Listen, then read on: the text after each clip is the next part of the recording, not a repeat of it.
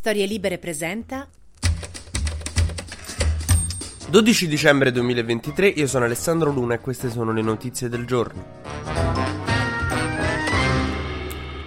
Oggi è l'ultimo giorno di lavori della COP28, la conferenza sul clima di tutti i paesi rappresentati nelle Nazioni Unite, che si riuniscono per capire come salvare questa baracca. Questa COP28 è un po' come il tastino di apertura delle porte no? che sta là, non sai bene a cosa serve, però sta là nel caso lo premi. Oggi i delegati appunto finiscono i lavori, tipo quando su un set finiscono le registrazioni, potranno tornare a casa, aggiornare il curriculum e ancora tra tanti anni dire sai io ho partecipato alla COP28, che è una roba capito che ti rivendi magari con una ragazza al bar sul lungomare di Perugia perché il mare sarà arrivato lì. Ecco, non è stato un grande successo, è saltato l'unico accordo che dovevano fare che era l'addio totale al petrolio, non subito. Io c'ero ancora un po' nel motorino, insomma, speravo di smaltirlo, però un accordo per arrivare finalmente perché l'obiettivo fosse l'addio al petrolio, basta con i combustibili fossili, non sono più sostenibili. Invece no. Nella bozza finale si parla soltanto di ridurre consumo e produzione dei fossili. Naturalmente a schierarsi contro l'addio totale al petrolio sono stati i paesi dell'OPEC, quelli del Golfo, diciamo, quelli che se non c'è stava il petrolio, gli unici mondiali che quei paesi potevano ospitare erano quelli di Tosatura e di La Capra, perché naturalmente appunto ci campano, cioè l'unica roba che hanno ancora, l'Arabia Saudita sta cercando di diversificare la sua economia, però tutti gli altri stanno ancora aggrappatissimi al petrolio, quindi quindi chiedere ai paesi dell'OPEC di smettere di produrre petrolio è come chiedere a Fedez di smettere di finire in causa con tutti i suoi amici.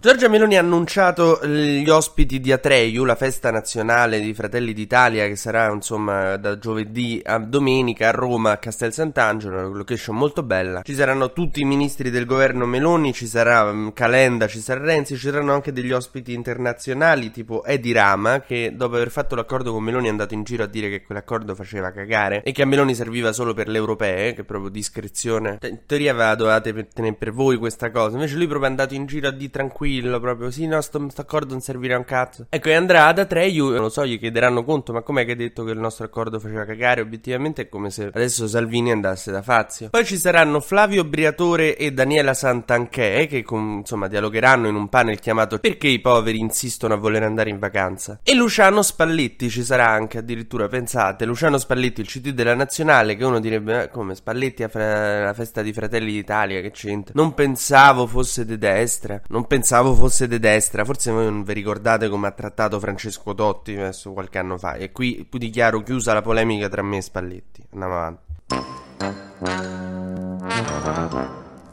Ieri Meloni e Schlein poi si sono messi a litigare sulla ratifica del MES, del meccanismo europeo di stabilità, mentre tutti quanti intorno giocavano a briscola annoiati. Schlein gli ha detto ratifica il MES e Meloni ha detto perché ne avete fatto voi quando era al governo? Schlein gli ha detto ma in realtà non è che proprio ci stavo io io al governo. Insomma, vabbè, robe che proprio ci potevamo evitare. Mentre ieri è successa una cosa molto bella a partire da una cosa molto brutta. Una sindaca di cui non dirò il partito, ve lo lascio immaginare, ha deciso di chiudere due centri di preghiera eh, musulmani perché, insomma, insomma, è inopportuno in questo periodo effettivamente essere musulmani, dai. E ha deciso che voleva vietare a tutte le donne di questo paesino di cui è sindaca eh, di indossare il velo. Di che partito è questa sindaca? Eh, vabbè, avete indovinato. Dei Verdi. No, naturalmente della Lega. Però gli si sono ribellati, oltre agli islamici, naturalmente, che dicono no, a noi piacerebbe invece pregare, lo facciamo un sacco, proprio ci piace molto in realtà. Ma tipo più di una volta al giorno, eh. Insieme a loro si sono ribellati anche i parroci, i cattolici, che hanno detto no, c'è libertà di culto, sta sindaca che sta di, quindi si farà una grande manifestazione per la libertà di culto, che insomma è una cosa molto bella, devo dire. Vedete quanto è bello quando due religioni che magari si sono scannate per anni e anni anni anni, poi riescono ad avere i loro rappresentanti che invece si mettono d'accordo su un principio di convivenza, di pace. Io adesso non voglio dire esattamente a chi mi riferisco, no? Chi è che dovrebbe prendere esempio da questa situazione in cui due religioni riescono a convivere. È evidente anche dai tempi che stiamo vivendo, insomma, dalle questioni di attualità a chi mi riferisco. Renzi e Calenda, cioè il terzo polo, eh, bisogna riunirlo.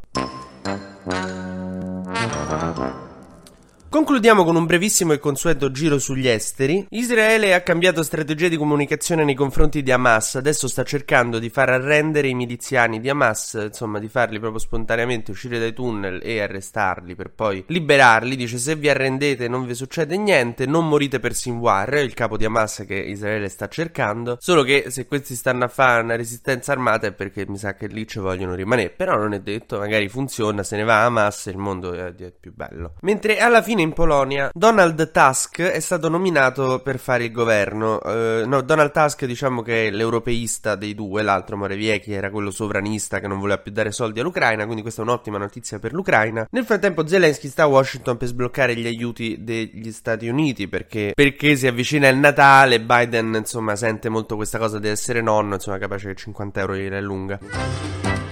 TG Luna torna domani mattina, sempre tra le 12 e le 13, su storielibere.fm.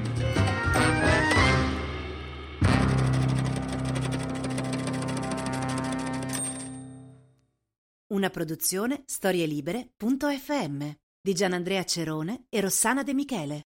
Coordinamento editoriale Guido Guenci.